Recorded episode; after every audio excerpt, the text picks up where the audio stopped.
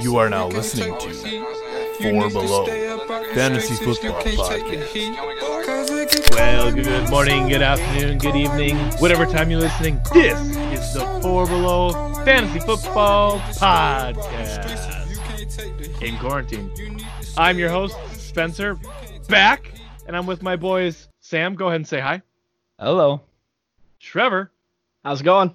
and Sleepy Boy James. Oh, howdy there. Oh, hey there, bud. How we all doing tonight, guys? You know, I'm doing good. It's it's it's uh it's gonna be interesting having you back. We I think our episode went a million times better last week without you. So Oh, I'm basically worthless. Let's keep in mind the only reason I'm on this podcast is to edit it and be in charge of all of our websites and domains. So and you got a decent voice, so I'll give you that one. I have a face made for radio. What can I say? A voice. Yeah, yeah, you do. yes, you do. oh, why don't you uh, why don't you one of you guys bring us up to speed with what we were doing since I was in here last time and we'll Yes. get we'll get things rolling. Yes. Uh, the first things first. We uh we had our big our big league draft, our rookie draft for the league we always talk about, was which we wanted to cover this week, but we want to get through the rest of these rounds like we start like we started last week with uh, rounds one and two of the NFL draft, talking about the fantasy relevant players. We want to continue getting through the rest of these rounds today, and then next week or sometime forward, we'll go through our draft and kind of give our reactions on that. But uh. I think we can just get right into this so we have as much time as possible to get through these guys. But uh, I think we left off. We left off after that second, first and second round, which covered so much talent, and we still got a lot of guys left here to talk about with the third, fourth, fifth, sixth, and seventh. Um, so let's just get started right away with the third round here and list off some of these guys that were drafted in the third round. Starting with running backs, we had Antonio Gibson going to Washington. Ke'Shawn Vaughn to Tampa Bay, Zach Moss to Buffalo, Darrynton Evans to Tennessee. For wide receivers, even though this guy isn't going to be a wide receiver, we had Lynn Bowden Jr., we had Bryan Edwards, who um, went to Las Vegas as well, and then we had Devin Duvernay to Baltimore. And then tight ends, we kind of had after uh, Cole Kmet going in the second, we had a little tight end run with Devin Asiasi. Is it Asiasi? Matt Asiata. I don't know. Devin Asiasi, I think it is. To New England, we have the Josiah Dur. I, Trevor, you can pronounce DeGuara. his name. DeGuara. Guaro, Yeah, DeGuara. Guaro, Dalton Keene, and Adam Trautman to the Saints. Um, I, I think that we have a couple major names here, and uh, kind of want to have Trevor get it started off with probably the I'd say probably the most important and the highest dra- highest drafted right now guy from this third round in uh, Ke'Shawn Vaughn. So Trevor, you want to jump into Ke'Shawn Vaughn a little bit right here? Yeah, so Ke'Shawn Vaughn pretty much landed in one of the best spots for him. Um, I mean, obviously going to Tampa Bay, there's a lot of question marks with Ronald Jones, and um, specifically what I I think would be a problem is his pass blocking. He got taken off the field multiple times last year for missing assignments, and that was for Jameis. But next year we got uh, Tom Brady behind behind center, and I just don't think there's going to be a whole lot of leeway. I mean, there already wasn't. So I think that Ke'Shawn Vaughn could really um, seize the opportunity, and I think it's going to be a good offense. So anytime you can get a, a running back um, rookie deal and a good offense is a great time to take him. For me personally, I wouldn't take him above probably uh, like a Justin Jefferson or uh, Jalen Rieger or Rager or anyone higher um, in my ranks. But like right after that, right into that next tier uh, with like the Tee Higgins, Denzel Mims. Um, for me, Henry Ruggs, not for everybody, but that's where I'd be looking to take him in rookie drafts.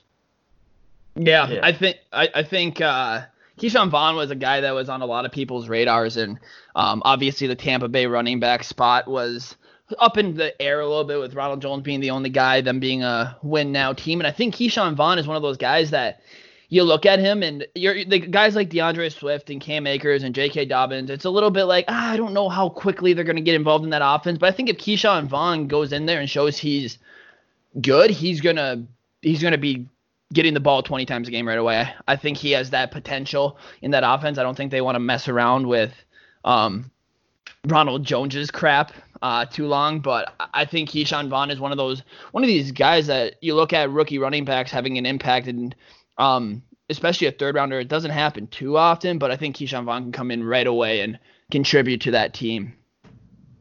Yeah, I'd agree. Um, with pretty much everything you guys are saying, I, I'll touch on like I would probably take him like what Trevor said, right in that uh, category of like Ruggs and Higgins, um, and him, and then I, I might lean like Ruggs there, but um, overall, I think that's probably right where he's going. I think you're right too. I think I mean I'm not the biggest Ronald Jones believer. I think we all kind of know that, but um, I, I think really what, what we're gonna see is Ronald Jones will probably be kind of like the slasher role.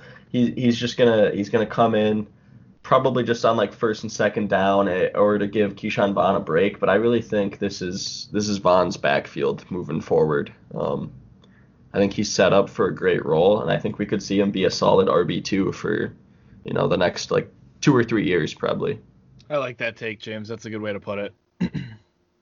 for sure. Yeah, I, I mean, mean I, I totally agree with everything you guys added on there. It, it's just a, a solid landing spot for him, and you know, it wide open backfield as far as he can take the reins, and yeah. That, that's the kind of where you're taking him at the end of the first, early second in rookie drafts, one QB. Um, those are your lottery tickets that you're looking for. So yeah, well, and I think this is great for us then to start segueing into Zach Moss.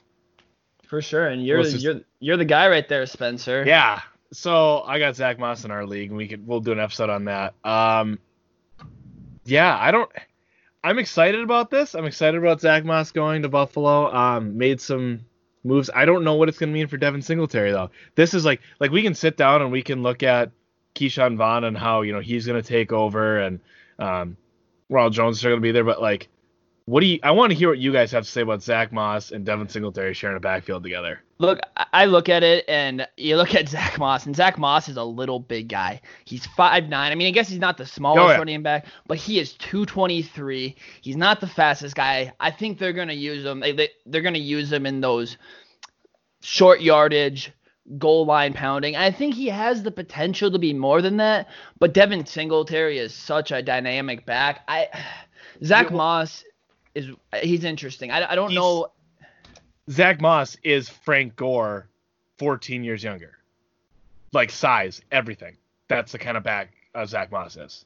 Yeah, I, I'll touch on that. I think you're right in that take, but Frank Gore was a lot better when he was younger, so I think he's he's what Frank Gore is right now pretty much with a little bit of extra juice. Yeah. I'm, I'm really not. Yeah, and I'm I'm just not. Like, I don't think I've ever been impressed throughout this whole process with Zach Moss.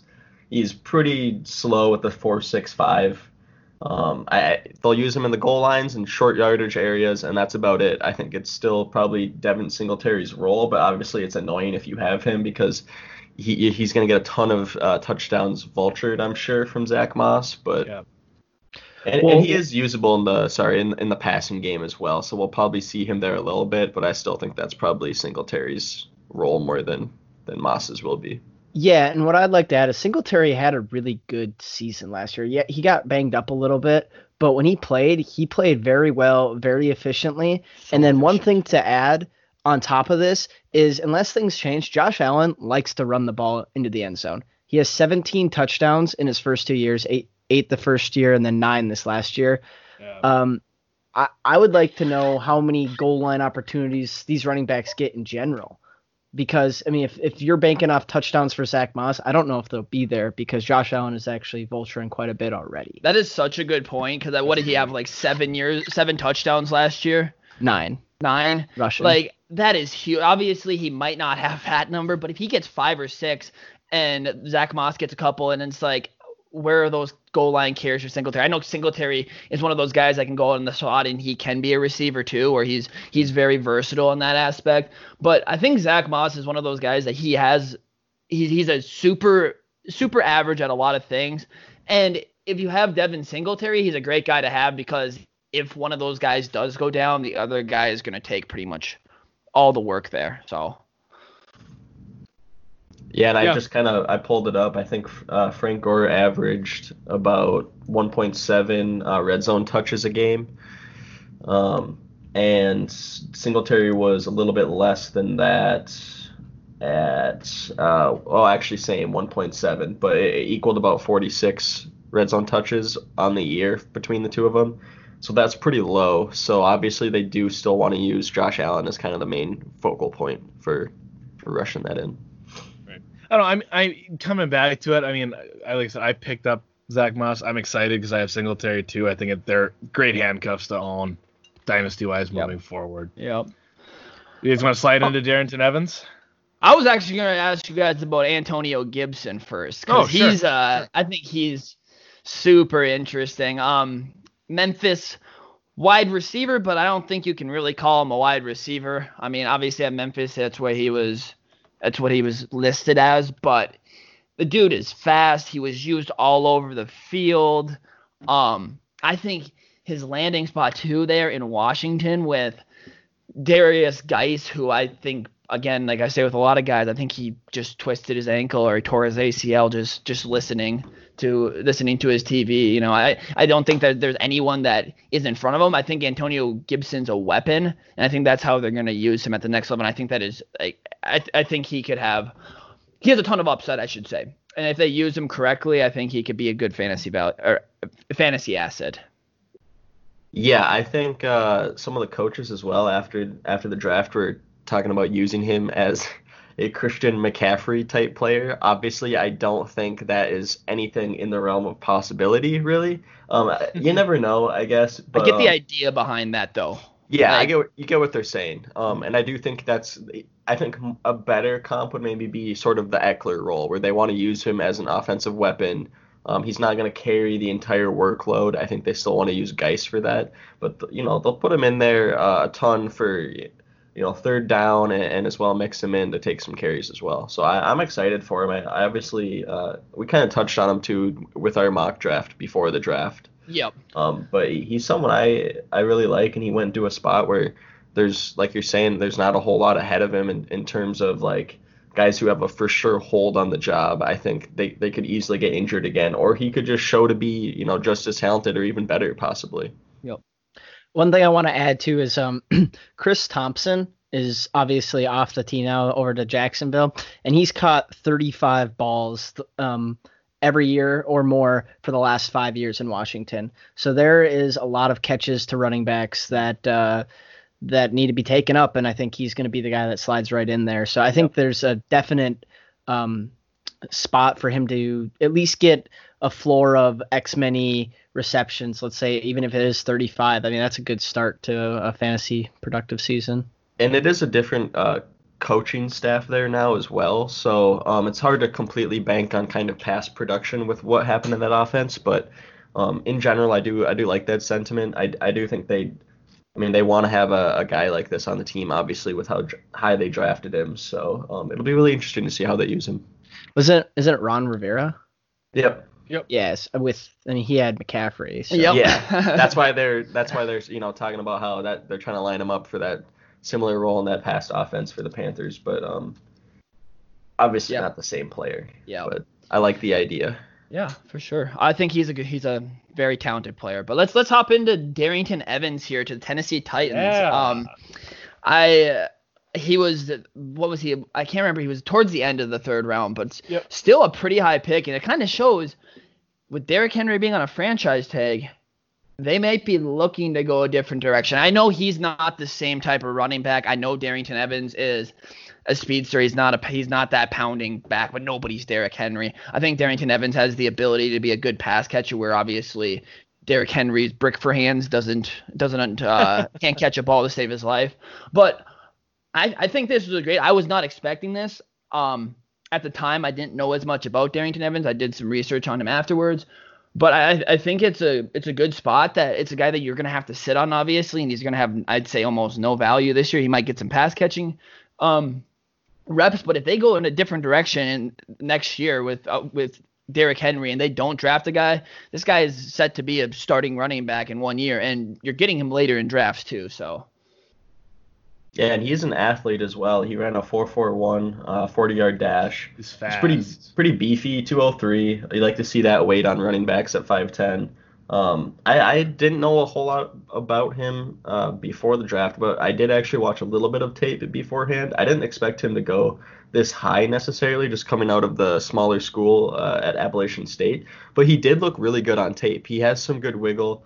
Um, he finds ways to uh, gain extra yardage as well. Um, I, I came away pretty impressed, and I think he's got that Dion Lewis role locked in, and then hopefully maybe something further on, kind of like you're alluding to, uh, once they move on from Derrick Henry.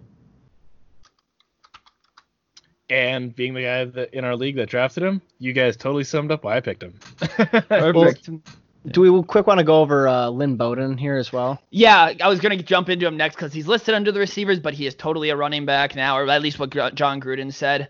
Um, he was he played for uh, Kentucky, and if I remember if I remember correctly, they used him a lot all over the place. Like they used him every which way there. If I remember correctly, I could be I could be missing or thinking of a different guy, but he's one of those guys that's very versatile. I think that uh, is it, correct me if I'm wrong. Jalen Richard, is he still there? is he gone? I thought he, he was still gone. there. Is he still there? Okay. I thought because my my thought is he's getting pulled in there to be that kind of role where he's going to be the pass catching back that can also spread it out in the uh, slot as well and catch the ball. But uh, I, I think I think he's more of a personally I think he's more of a weapon for a team than he is a fantasy asset at this point in time. Yeah, I think that's fair, and it's just such a crowded uh, team really at this point. Like where where is he going to get the targets from? Where's he going to get the touches from? Um, it's it's really hard to to see that play out favorably for him. But he does have pretty good draft capital, and like you said, he was he was obviously a weapon for Kentucky. Everyone seemed to really like him. The coaches were really excited to grab him. Uh, so I, it's it's really hard to tell at this point. But he does look good on tape. He's an electric player. Um, I think they'll find ways to scheme him the ball. It's just kind of how how well is he gonna be? How does that translate? Fantasy yeah, team? I was to say, how does that Yeah. translate to fantasy? Um, I think he's a guy you take a shot later on. He's third round. He's third round draft capital, but he's not. You're drafting guys like AGG over him. I think. I think you're drafting some of those later round guys over him, but he, he he's a weapon. That's for sure. I think he's definitely a guy that if you're a Josh Jacobs owner, you can get and you don't have to spend a lot for Yeah. him. You know, I mean, I, I think he's going like late third, early fourth, even in some Yeah. drafts. Like if you're only sure. spending a fourth round on your solid uh, primary uh, handcuff, it's not a bad gig. Oh, and with the upside of having actual fantasy value with like him still playing. So there, I mean, there's that upside with this guy, but he it'd be really hard for him to reach that. I think. But I completely agree on that. Should we get into the wide receivers now? Yeah, so there is with Lynn Bowden technically being changed to a running back, at least what Gruden said. We got only two wide receivers to talk about here, and that's uh, Bryan Edwards and Devin Duvernay. I just want to jump right in with Bryan Edwards. Bryan Edwards, a guy that we talked about a bunch before. That's I know in our previous podcast. He's a guy I think a lot of us, I personally really liked before the draft. I, I think he was he just uh, he's one of those he's a big physical guy that's going to go up and get the ball. He's a great receiving talent. And with this landing spot him falling to the third was somewhat surprising but he did skip the combine or he didn't participate in the combine. I think he had a broken foot or something like that at the time. Um, but i think you look at this guy you got they were drafting henry ruggs in the first round but i, I think that frickin' bryan edwards has just as good of a chance of being the number one guy in Oakland as Henry Ruggs does when it comes to fantasy and when it comes to um, NFL uh, player as well. Like I think that Bryan Edwards has just as good of a chance to be that number one guy in Oakland as Henry Ruggs does. Yeah, I'd agree with that. And I know we all really liked him before the draft. I would have hoped he went to a better spot, um, if I'm being honest. But they didn't have very much in that wide receiver room beforehand. So I think he's probably the immediate uh, number two option at least. I think just with drafting Ruggs as the first overall receiver, there's no way they're not gonna try and give him the ball as much as they can here. Um, I just I would have liked to see him come into a spot where he doesn't immediately have somebody like Ruggs uh, in front of him, I guess, to, to But- compete with. But Kind of, kind of like a uh, uh, Jets, like where Mims landed, uh, where he's like kind of for sure going to be the guy. Is that what you're thinking more? yeah, of? something like that would have been a little bit nicer. Um, but I still believe in the talent, and I think he, he's just going to show that he is he should be the number one option in that in that offense over time. Um, But I mean, Ruggs is obviously great too, so it's it's tough. Yeah. So, who wants to talk about Devin Duvernay? Well, why don't you talk about him, Spencer? With you, you bringing him up there. Yeah. I don't know much about him. All I know is that there's a guy in our league that loves him and thinks he's the best thing since sliced bread. And I was So- wondering if anyone's got a better take on him than that. I mean, I tried to do a little reading on him and get some stats on him. 5'11", 202 pounds. Um, You know, you know, with Duvernay, I, I, I didn't know much about him before the Oh. draft. He went to the, he went to this landing spot, and I was like, okay, I gotta, gotta start moving my ranking. I kept moving him up my rankings a little bit, a little bit, a little bit, and I was talking with Trevor, and he's like, dude, I have him so low. He's like, I think I'm having like 44. I was like, I think I only have him like 33, and I think the highest I got with him was like 30. Um, I just don't. It's nothing against the dude. I, I, I he's fast. He's what He's they really need for that offense. But how many fantasy wide receivers can be viable in that that uh, that offense? They got Miles. Boykins that they drafted in the third last year. Obviously, they have Hollywood Brown.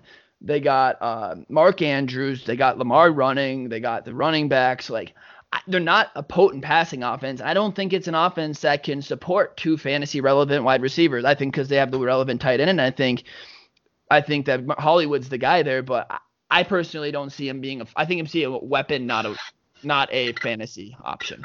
I totally agree with that, and I also look how much better can the Ravens offense really get. Like I'm thinking last year might have been peak production Yeah. as far as like points and yards. They may transition to more of a passing offense, so that I could see some uptick there. But as far as um, actual production, yards, touchdowns, uh, I don't know if they're going to get a whole lot better than they were last year. It, it's hard to Yeah. even Yeah. project that. Oh, for sure, especially with defenses adjusting. Um, and obviously Lamar is going to continue to run, but he had 33 touchdowns and uh, he led the league with touchdowns. And um, I just don't see that happening again either. Like I, I, I, see people figuring out this offense a little bit. Obviously, Lamar is going to be impossible to stop no matter what you do. But this is just, it's not an offense that's built to support multiple wide receivers, especially with how good their tight end situation is there and how they like running those two tight end sets so often. Yeah, I think he immediately is going to be, you know, not probably the third option at best. And I think it might be partially they they obviously want to. We, we can tell from what they're drafting. You know, they they're going for speed in this offense. I think that's one of the main traits that they want. So they took a guy in the third here who is one of the speedsters in the class. I think Yeah. his best chance at really being fantasy relevant is if uh, Marquise Brown turns out to not be as durable, which we've already kind of seen that a little bit. So maybe there is a chance there. Um, but I, there's Mark Andrews is still the eas easily number one option in this passing offense, and I think Marquise Brown is the solidified number two right after him. So I, Yeah. I'm not super excited about Devin Duvernay, um, but he doesn't look bad on tape, and he is obviously pretty electric. It's just opportunity's not there for him too much. yeah, while you guys are talking, um, I'm on ESPN and it's playing like his highlight reel. He's he's explosive and four three nine forty, like you said, speedster in the class. Um, but like we know in fantasy, what is it? We what are we talking here? One injury, and all of a sudden this guy's up in the in the in the depth chart. And Well, then he could be a great and- NFL player, just like Yeah. we said with KJ Hamler, but that doesn't always translate to fantasy, and that's what we're talking about here. So I just don't see it as often. But Which I Um, think we need to iterate sometimes too, because we really rag on guys. We have to remember this: we're ragging because it's fantasy, not because he's not going to be an athletic good player in the NFL. yeah, Oh, he's gonna be trash. claim right here. We got this. I don't know how the hell you can call anything trash with that mustache you got going on right now. Well, I know trash when I look in the mirror. Come on, come on, look at this. I can see it plain as day. This man, no, he's probably gonna be a fine player. It's just I don't see the fantasy relevance. All right, tight ends. Yes. So we were all watching these drafts. I don't think we watched this part together, but I was watching the draft and we get to this third round and I'm gonna say, okay, like Cole Kmet's the only guy that's gone. Then I start seeing these guys, Devin Asiasi, Josiah. I don't even know how to pronounce his last. I can't pronounce my own last name, let alone these guys. Um, but I I looked at these three. The guy went New England, Asiasi to New England, uh, kid to Green Bay, and then we had Keene to New England again. And I, I had a list of like 70 players, and I had to add all three of their names to the bottom. Um, I went and watched some Asiasi and uh, a little bit of Keene. I didn't watch any of the Green Bay kid, but they they they looked like they're one of them. I mean, Keene looked like a fullback. Um, Asiasi looks like potential, and obviously New England has they, they like using the tight end, but I, I don't know. It, it's one of those guys you take a shot on it late in a draft, but who knows? They they like using they like testing guys out, and easily one of these guys could turn into something, but we don't know what the QB situation is in New England. Um, Trevor, I'd maybe let you touch more on um, Josiah, but I, I, I don't know. I don't know. I don't I don't like these guys too much. I like the next guy in this list that we'll have James talk about, but I I don't really see uh DeGuara being um fantasy relevant. I mean, he was drafted more to be like uh, like a fullback slash tight end. Um, he's gonna get targets. He's gonna get like he'll have his opportunities, but Sternberger is way more of a wide like a a weapon in in the offense for us. He's he's just he's not much of a blocker as like as DeGuara is, but he's going to be getting the the looks um, from Rodgers.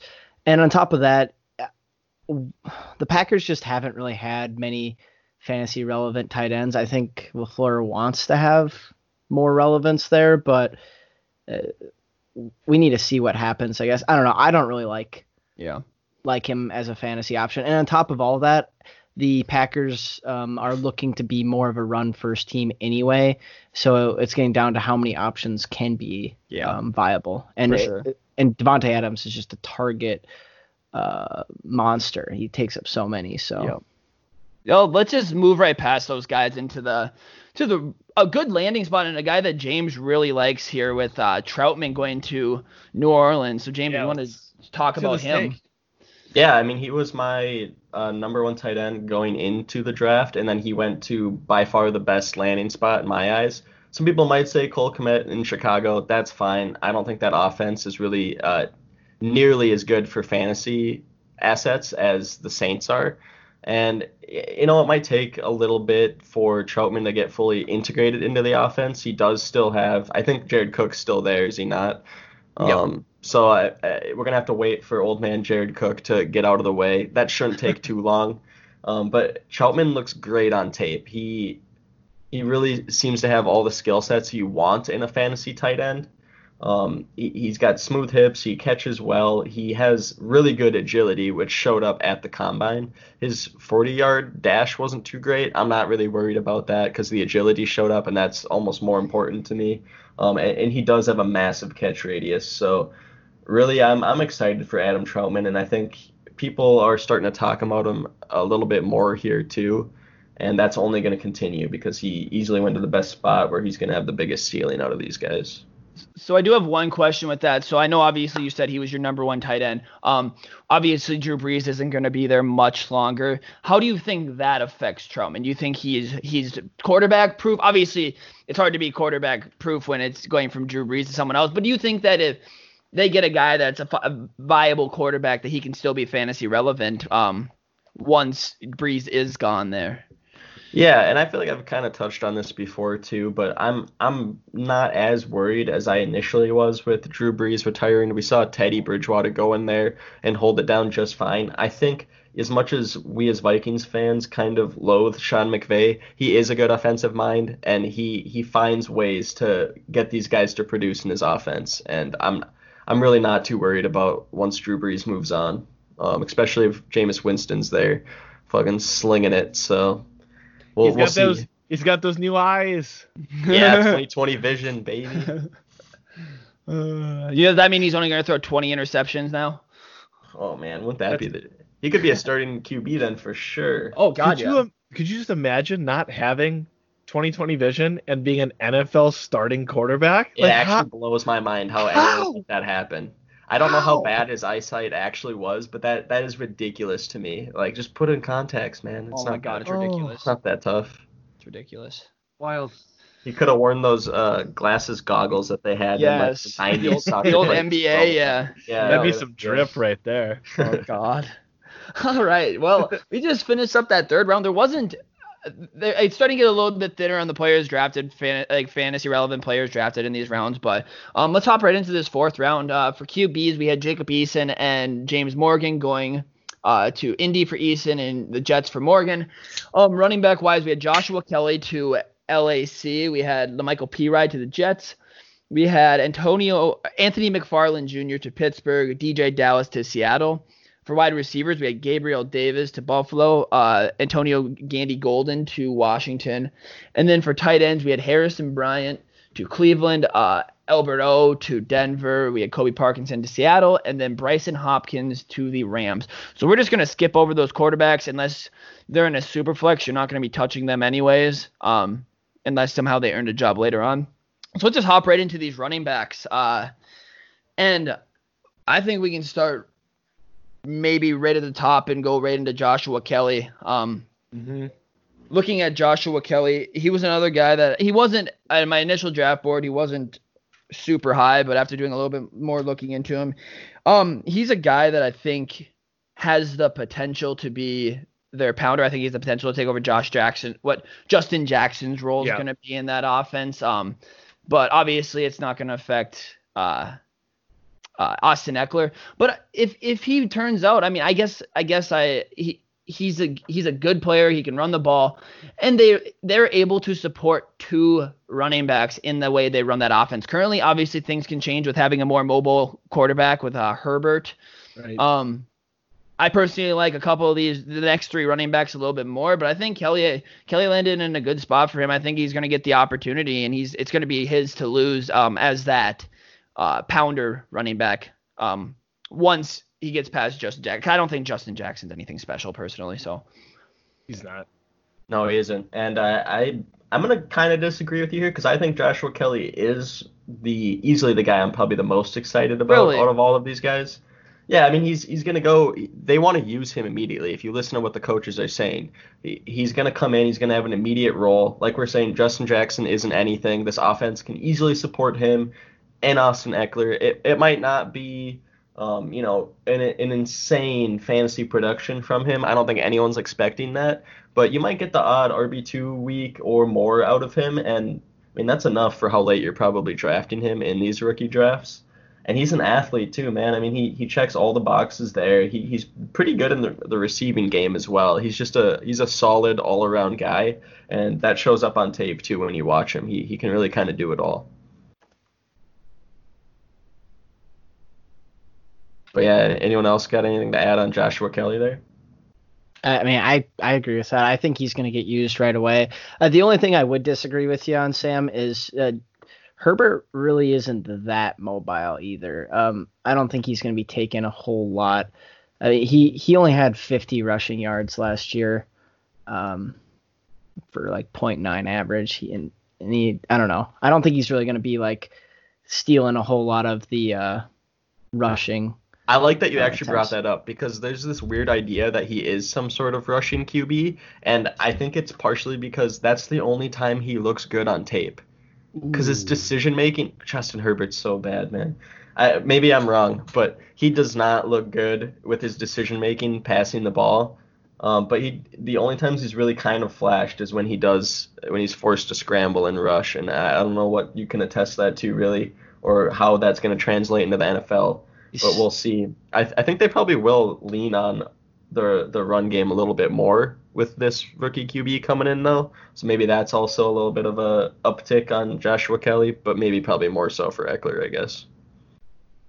Yeah, but I mean, I like Kelley. I think he's probably got the best shot to be fantasy relevant this year out of these uh, uh, fourth rounders. Yeah, unless backs. an injury happens in front of the the other Mhm. guys. Um, but Yeah. I think number two. I think yeah, you can just go right down the line. Uh, Yeah. Perrion or Perrion or is it Perrine? I, I think it's Lamichael P-Rye. Ryan. Because he has a, Yeah. he, You don't he has never a cousin. submit. Yeah, his cousin plays on his his cousin plays on Cincy right now. He got drafted by the Redskins. People in the fourth round as well, I believe, and people really liked him, and he ended up being shit, It's like really, really bad. Spence, I'm glad that you didn't recognize him though, because that's what's gonna happen to a couple of these boys' uh, draft picks. You know, we're gonna be like, oh, you don't remember that guy? He was supposed to be a big deal, and then he just flamed out. Sorry, moving on. La Michael P. Ryan here. what do you have to say about him, Spence? Anything? I was just saying, talking fantasy relevance this year, he's got the opportunity if something happens with Bell. yeah. And That's- we, I would like to jump in here and say we know that Bell isn't the the most uh, loved running back that um, Gase could ever have because he doesn't seem to actually like Bell much at all.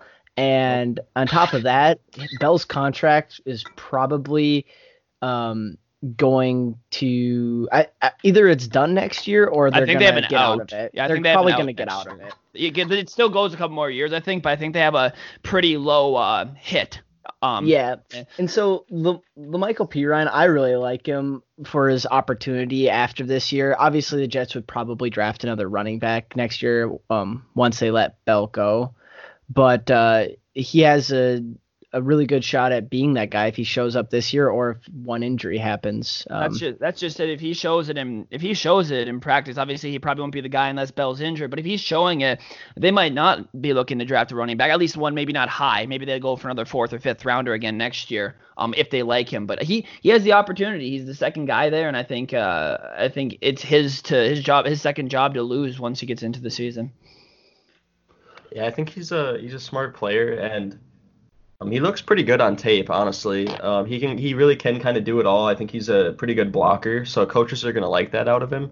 But I think kind of what I've touched on in the past too is he's just not a very electric player, and I NFL teams are always looking for any sort of competitive advantage they can get over their team. I don't think there's really any teams who would be content with having him lead the backfield unless he really improves this year um, and just becomes a better athlete, but that's really not going to happen. Um, so I, I think he does have a chance, obviously, if there's any injury. He's the guy who would probably be pretty good in fantasy if that were to happen, but you wouldn't see very impressive uh, yards per carry from him or you know anything that's really going to jump off the board. So I, I don't see like him having much of a future in the long run. But uh, a good handcuff to have, I guess. You would be happy as for him to be your handcuff. Yeah, I'd agree. I mm-hmm. I, I, think mm-hmm. that's all good. So should yeah. we jump into Anthony McFarland here? Yes, I think we should hop into McFarland. Um, honestly, I didn't I didn't know. I guess I didn't know too terribly much about McFarland, but I like McFarland's landing spot a lot. I like Pittsburgh because James Conner is one tackle away from being injured every single week. Um, so I, I don't know if one of you guys knows a little bit more about him, wants to hop in on him. But I think it's, it's just like once you get here, when you're drafting, at least in my opinion, you you what you're looking for, especially with running backs, you're looking for the guy who has the best chance to get get the job. And I think with Benny Snell and uh, Jaylen Samuels, I think Jaylen Samuels is a weapon they like, but I don't think Benny Snell is anything special. So I think McFarland has the chance to go in there, and James Conner gets hurt again. Um, who knows? Yeah, and I, I hate to just be. Uh, I feel like I'm taking up a lot of the airways right here with how much I'm talking, but um, Anthony McFarland, I think, is a guy who, if he didn't get injured last year, I think it was an ankle injury, we'd be talking about him a lot, uh, a lot higher. Um, he, he looks really good on tape. He's a really good athlete, and I, I agree. I think this is a great spot for him. He's he's got a good chance to prove that he is a really good weapon, and that they'll just want to give him more opportunity. Um, it, it is kind of a crowded running back back room, I guess. So it's kind of tough to see where he's going to get a whole lot of opportunity unless Conner gets injured. And even then, it's probably going to revert to more of a RBC there. So I guess I, I don't know how much there is to be hyped about for fantasy production, but he does look really good. And there, there's a chance, I guess, just with what he brings to the table. Yeah, and one thing I'd like to add to is the Steelers were not very good on offense last year. Uh, they just um, all, throughout their whole game, they didn't really produce uh, very well. And on top of that, I mean, unless you are a really big Ben Roethlisberger believer, I don't know with him coming back if that would be enough to um, shoot them into being having lots of fantasy relevance. And on top of that, they have very limited cap going into these next couple years. They're going to have to make some tough decisions. I don't really like the way the Steelers are um, going. But then it's also hard to tell because uh, Mike Tomlin has been a great coach, and they never are super bad. So I guess we'll we'll see. But I don't I don't really like where they're going as an organization. I feel like it's one a crowded committee, and then on top of that, I don't really know if they're going to be putting up a lot of points. And you don't know who's going to be QB for the future, and I think that's a huge question mark on this whole offense too. Um, as much as Big Ben gets like memed by everybody, he's he's great in this offense and for the fantasy players around him.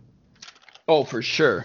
Ben Roethlisberger is great for his fantasy assets. Obviously, you could see last year. Granted, those guys were those two quarterbacks had no business being in the NFL as it was, but you could see last year just what happened to that team overall when Roethlisberger went down and Rudolph and uh, Bucky Bucky Duck. had to come in. So Duck, Ducky, Duck, Ducky, Buck, whatever. Ducky, quack, quack. Um, should we hop in the last running back in this fourth round in DeeJay Dallas? I think now, he had a great landing spot to start. DeeJay Dallas. Yeah, I think that's a great spot to land. I I do too. I know I don't think James is up on DeeJay Dallas just because they do have two running backs ahead of him, but Chris Carson is an unrestricted free agent last year, and if I remember correctly, they do have a uh, out on Penny's. It would be Penny's fifth year next year, so they don't have to sign him. And with Penny's injury, I really do not think they're gonna. They are gonna sign him to that fifth year option. Um, another guy when I look at DeeJay Dallas and watch some of his film, he's raw. He's really raw. He has the potential. He has the size. Um, but he has a lot of work to do. But Agreed. if anyone, if anyone can make a, a running back work, it's Pete Carroll. So I think it's when you look at him, it's, it's a great opportunity where he landed. Um, pretty athletic dude, and if he can figure it out, especially obviously again we talk about this and they players don't help each other, but if he can learn from watching Chris Carson and mm-hmm. even Rashad Penny a little bit, but Chris Carson for sure in this year, um, I think he has the opportunity to take the spot next year. He's got the one thing that I think DeeJay's got that's great form right now is he can be explosive. If he sees that hole, like his acceleration, zero to 100 is right like that. He's up to speed, but he needs to work on having some feet after that. Like you sit here and you watch his like highlight on film. Oh wow, look that was an explosive six seven yards. Oh look, they're catching him and he's down. I mean, he's got to work on that. So that that that's what I like about him. I think Sam, you kind of hit the nail on the head there with that landing spot. Um, it's his job to win. James. Um, I I think you guys are, I actually mostly agree with whatever everything that Sam said there. My biggest issue is people hyping up this landing spot because of the fact that Rashad Penny and Carson are injury prone, and I understand that that is a possibility. But they've also come out and said right away that DeeJay Dallas is mostly going to be on special teams. Um, so I don't I there's I don't really see any way like he's gonna get even used over Travis Homer year one. Oh, I but completely I do, agree. Yeah, and, and I do think um he did he looked good last year and he is super raw and partially that is due to the fact that he came in as a QB. I don't think he started playing running back until two years ago. Um, but he he did play behind Travis Homer, who is now on the same team as him so I, I don't even I'm not necessarily sure he's the third running back option. He could easily play into that role. Um, but I, I do agree. Uh, the future for this running back room is pretty up in the air going forward. So maybe they have him sit for a year, they develop him. He looks great, and he can come out and be the one or two option in one or two years' time. I, I'd agree with that.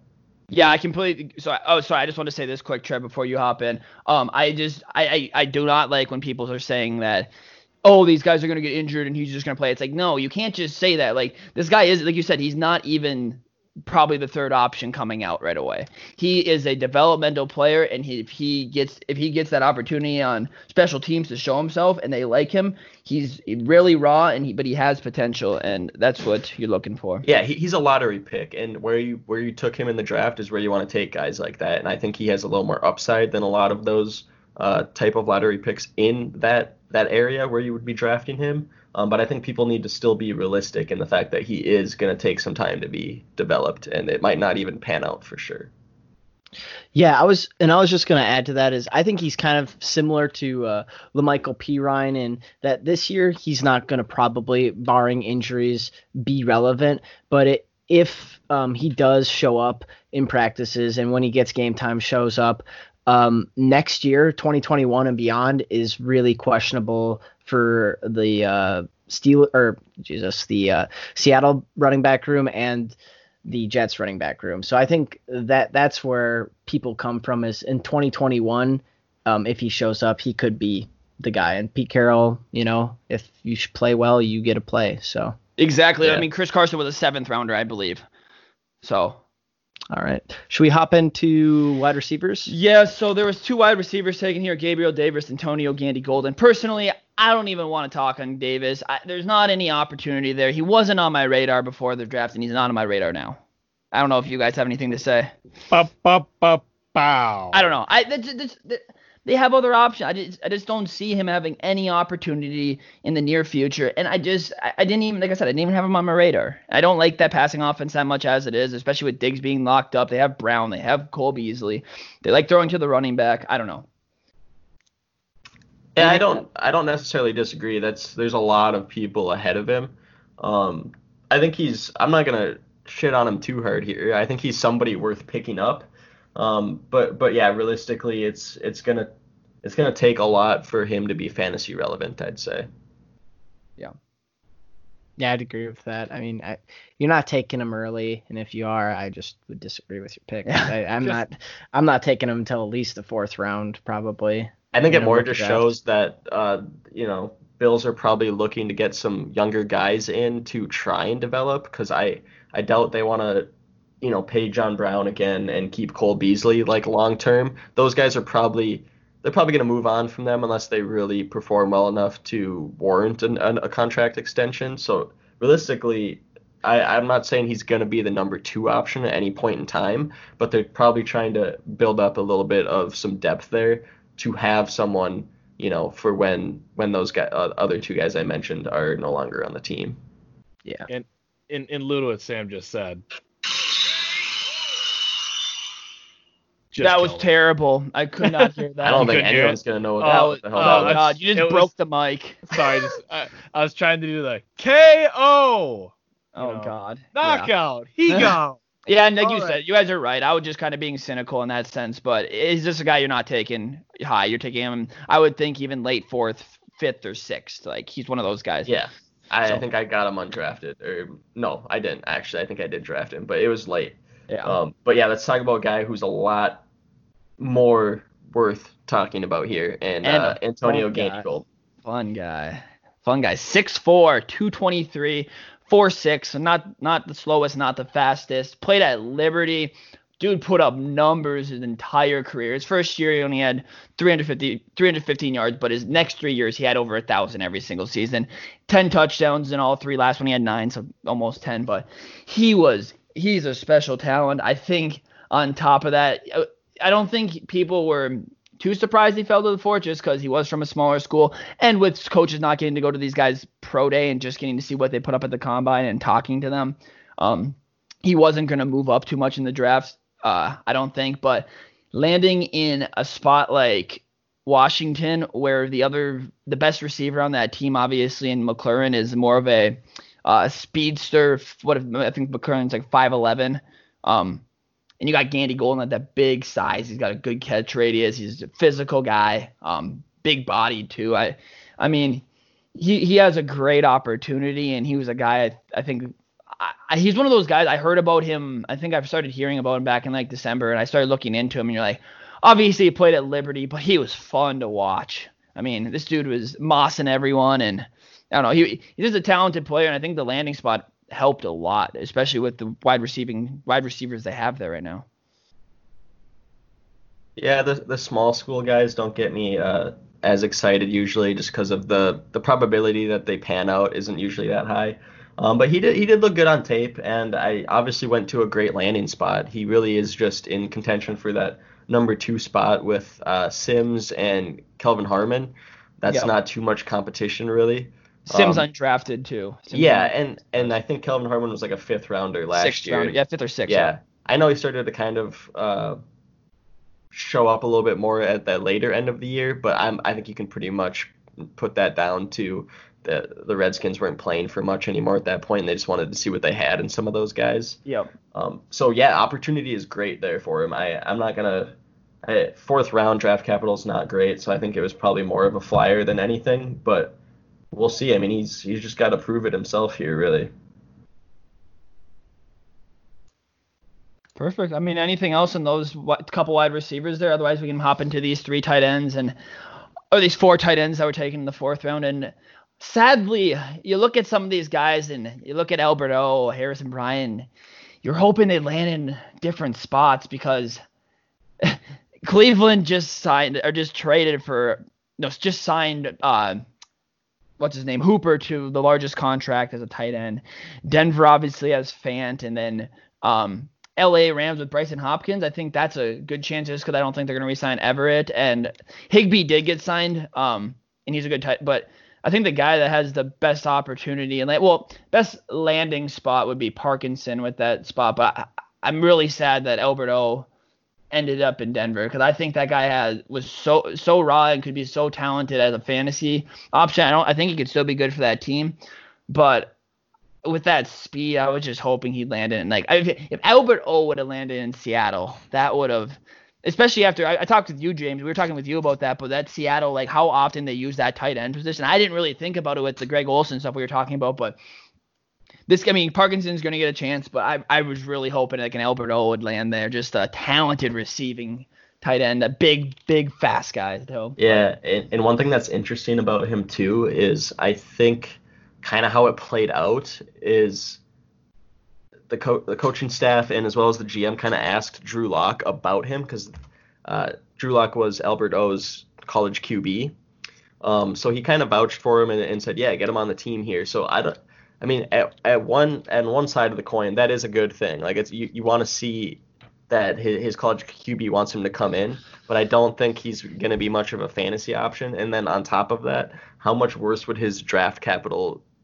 How much worse could it have been if Denver didn't take him there? Because I'm not sure if anyone else was necessarily. No, he could have been like a Thaddeus Moss and gone undrafted or something yeah. like that. Obviously, Thaddeus wasn't looking like he was getting drafted anyways after the injury, but he's he's one of those raw prospects that you can sit down and he has the potential. He has the body and the the he size. has the tools. Be, yes, there you go. He has the tools to be a very good NFL player. Just there's and especially with them adding a billion other players as yeah. offensive players, it's just like there's just no opportunities there. And with Harrison Bryant, it's the same situation. None it's of just, Albert O's like uh, athletic prowess shows up for me on tape. I don't know no, if you guys no. had that as well, but I don't see that speed. I don't see any of it. Like the only thing maybe is he looks hard to take down in the open field. Um, but yeah, he's really just kind of a he's a lottery ticket just because he is such an athletic specimen. You hope he can put it together and become a good football player too. But I'm, I'll be honest, I'm not holding my breath too much. Yeah, no, no. I, I just love that you acknowledge Colby Parkinson's landing spot, Sam. I, I think it's a great step for him to really turn into a great um, tight end of the NFL. Seattle's been hurting in, in tight end. They they can't seem to keep one healthy or keep a good one. You know, Will Dissly, Jacob Hollister, if they're not I know more about Dissly being always injured, but didn't Jacob Hollister get a pretty major injury last season too? And he was not even that good. Like like James made a good point that it was just the um the offense yeah, that I'm not sure if he got injured really, but he is he's not much he's nothing special really. So I would be excited for this as well with you, Spencer, just because I, I do think Colby Parkinson's probably as good as Hollister, if not better, and he's gonna look good in this offense if he can get some snaps.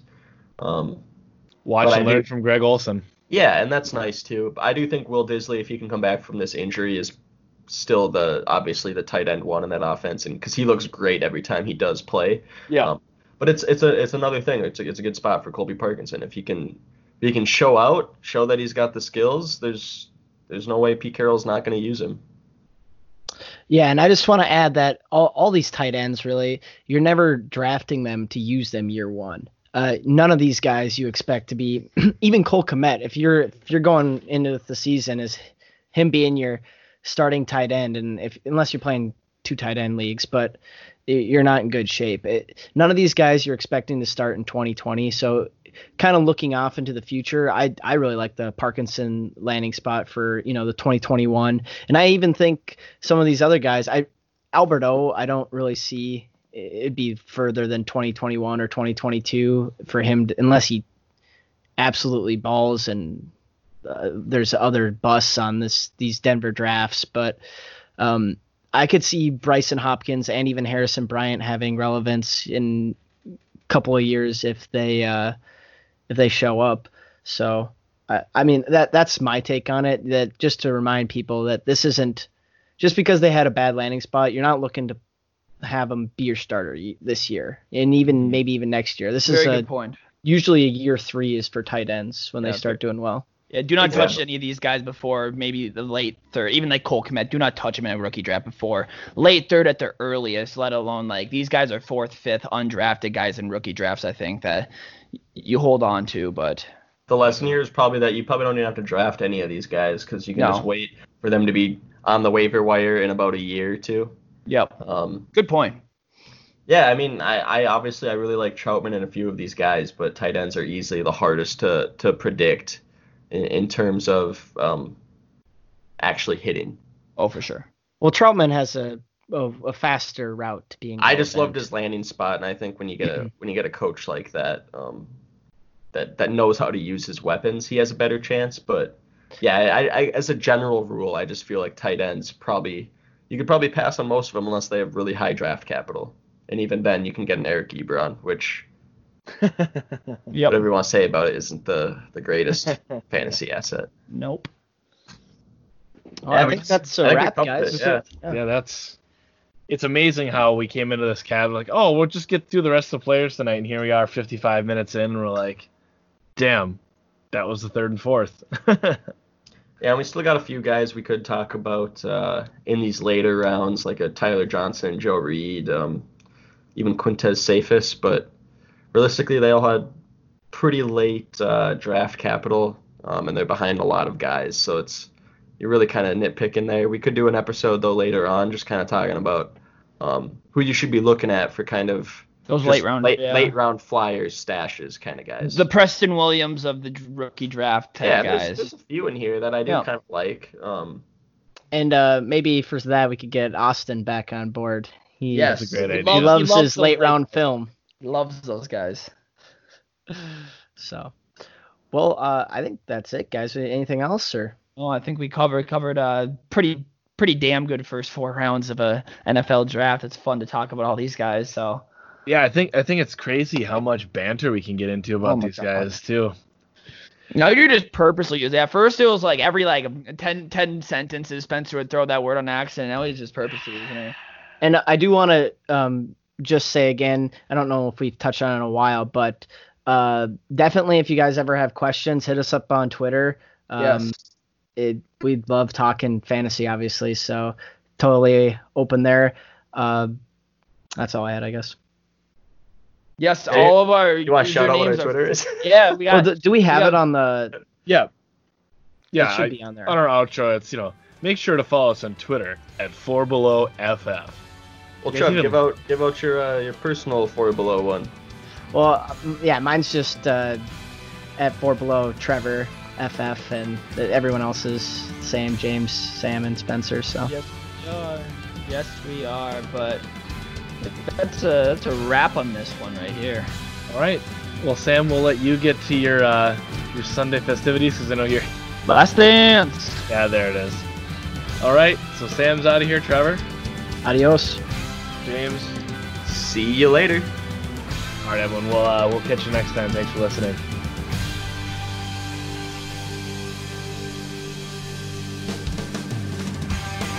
You just listened to the Four Below Fantasy Football Podcast with Spencer, Trevor, James, and Sam. Make sure to follow us on Twitter at Four Below FF. Until next time.